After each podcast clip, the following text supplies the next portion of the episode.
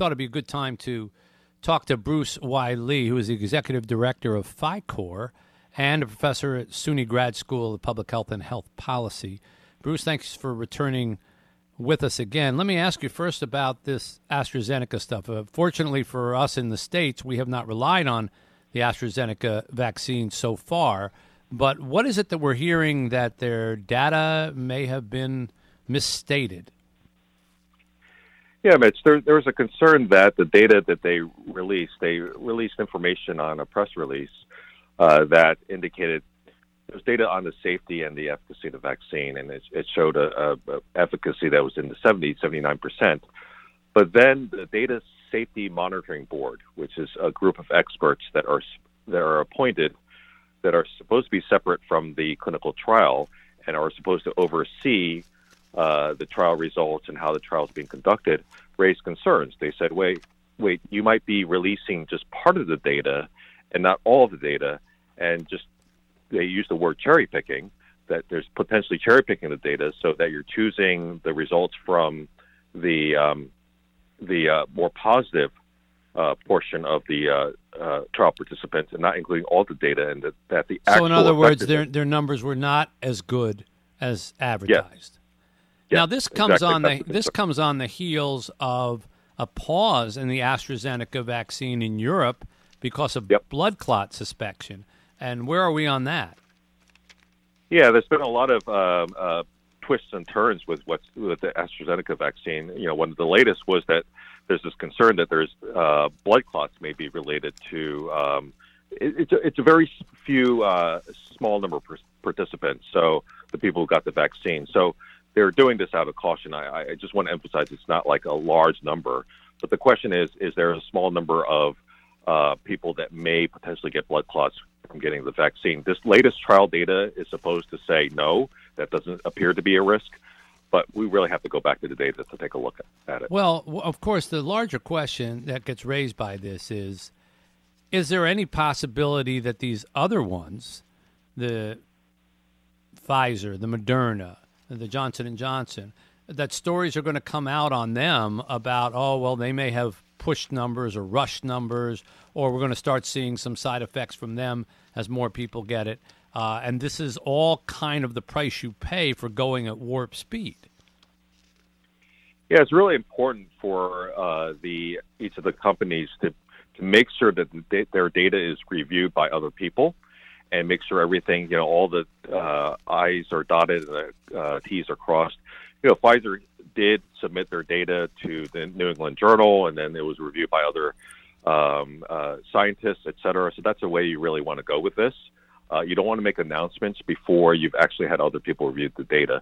So the, each of the companies may be handling things differently. So you know, I don't necessarily want to say that what hap- has happened with AstraZeneca will apply to J and J, Pfizer, or Moderna because they may be handling things differently. How is it that AstraZeneca ended up being the European, the one they use in Europe, and Pfizer, Moderna here. I mean, these are multinational companies; they can distribute and do things anywhere. Is it just is it just the deals that were made beforehand? How did it come to pass?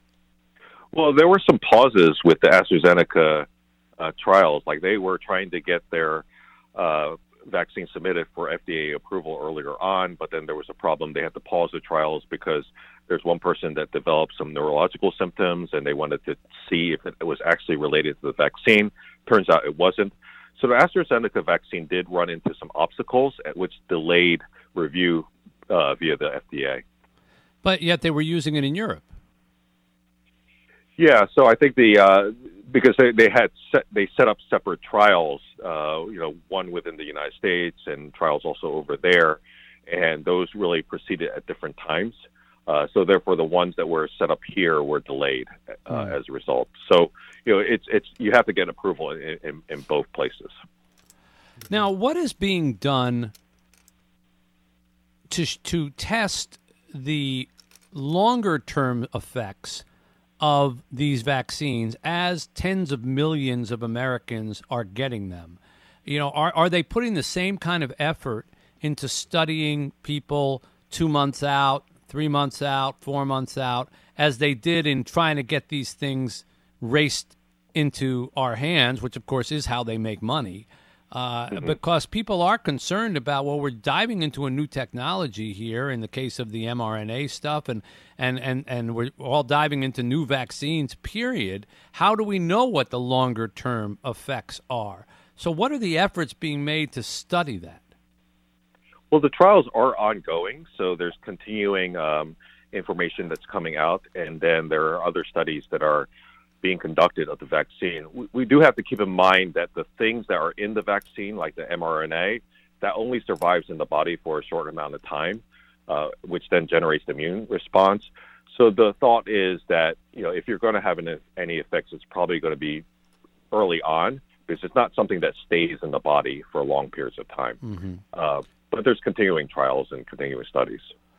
Uh, talk to me on switch gears here a little bit about the. Uh, it's been in the news a lot. The six foot versus three foot social distancing for children in schools. Now they're saying, oh, you only need to be three feet apart. And then there, as a result of that, there have been a number of, of, of articles from reputable places that have said there's no science for any of this, six foot or three foot. Uh, it, it, just seems to be sort of like what was assumed uh, to be a logical distance. And in fact, like in Europe and some uh, Scandinavian countries, it was always one meter, 39 inches. And, and, and so mm-hmm. uh, there's questionable um, motivations for stuff that comes to the average American as almost like an edict from Tony Fauci and company, like, oh no, six feet is absolute mandatory now. Now three feet's mandatory. If there's no science behind it, why not two and a half feet? Why not four point one feet? Yeah, the, the six feet number actually came out of studies which showed that when people talk or they um, they cough, they followed how far droplets tend to travel. Like the large droplets, the large droplets tend to travel and then drop uh, within six feet. So when they do those, those time lapse um, studies, so there is science behind the six feet. That's the reason for the six feet. Um, the three feet, uh, there is is is concern or question like, well, you know, why necessarily reduce it by that amount? Uh, but the six feet number is that's that's why it was established because it was based on those studies. Okay, uh, continuing questions. Is there any evidence yet that uh, people who have gotten vaccinated are still spreading the disease? That's a good question. And that's something, that's one of the key questions. Like, how, when you're vaccinated, how well are you protected as against getting infected? Because we do know that the data is like, what's the chances of you not having symptoms and not having like serious COVID 19, but it's not clear how well it protects you against getting infected. It probably does protect you, but the question is how much. You know, can you actually be infected with the virus and not show symptoms, you know, even if you've been vaccinated, and can you actually spread the virus to others? Um, and that probability or that chance is not clear yet. Well, why isn't it clear? I mean, why wouldn't that be part of getting a vaccination approved? So, the, what they really studied is they, the, you have to look at the, the clinical trial and how it was actually designed. So they basically they just looked at what happened over time, like how many people started reporting symptoms, and then they test those people and say, oh, you've got COVID nineteen, and they compared the numbers, and that's what was tested in the trial because the trials were moving quickly, and that's the, you know that's important. You want to protect against those things, but what wasn't done uh, was you know checking people regularly and frequently for presence of the virus. And that's how you check whether, you know, you were actually infected, but you didn't actually have symptoms. Um, so that's why, you know, so there is value in reducing your risk of COVID 19, certainly. Like, that's why it's good to get the vaccine. And that's what it's approved for. But we still don't know since they didn't regularly, frequently check people's swabs uh, to see if they've actually uh, acquired the virus. But uh, so that's the but, difference. Well, but you just said uh, it's good to get the vaccine because it'll keep you from getting uh, uh COVID nineteen. But then I also hear you say, well, you could be getting COVID nineteen. Maybe you won't show any symptoms of it, but the transmittability of it could be the same. Am I understanding you correctly?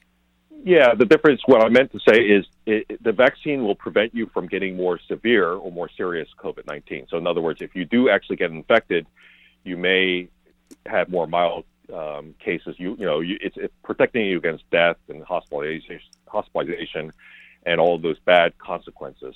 Right, that, which is is important. Obviously, we like we Yeah, want mhm, that, but exactly. but it, but if it doesn't do, doesn't keep us from getting it, period, and we therefore can be contagious to other people.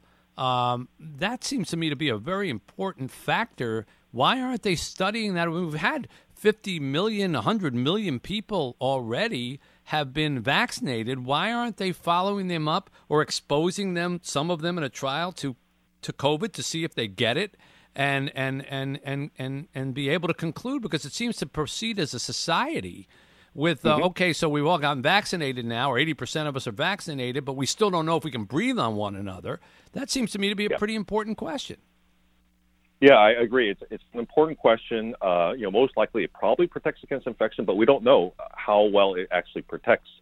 And to do those studies require it, they're more involved. In other words, you have to so you can't deliberately expose people to COVID nineteen. That's not ethical. So you can't do those type of studies. But you but we do need more studies where they're actually periodically checking over and over again. You know, giving the doing the nasal swabs and checking. You know, did you get the virus even though you've been vaccinated? And those studies are harder to conduct because you know you really have to serially, like every week or even more often than that, check people's noses uh, for the virus. well So couldn't you a little more check for couldn't you check for antibodies to see if uh, if they had had it or is that going to get messed up once you have a vaccine Yeah, so that's that's the challenge. So you know, you're the the the vaccine's supposed to generate an immune response. So you you know, if you check the antibodies, then you know the, that can be from the vaccine. A lot of questions Mm. still to go here. Bruce Y. Lee is executive director of PHICOR and professor at CUNY Grad School of Public Health and Health Policy. Thanks for coming on, Bruce, as always. Thanks, Mitch.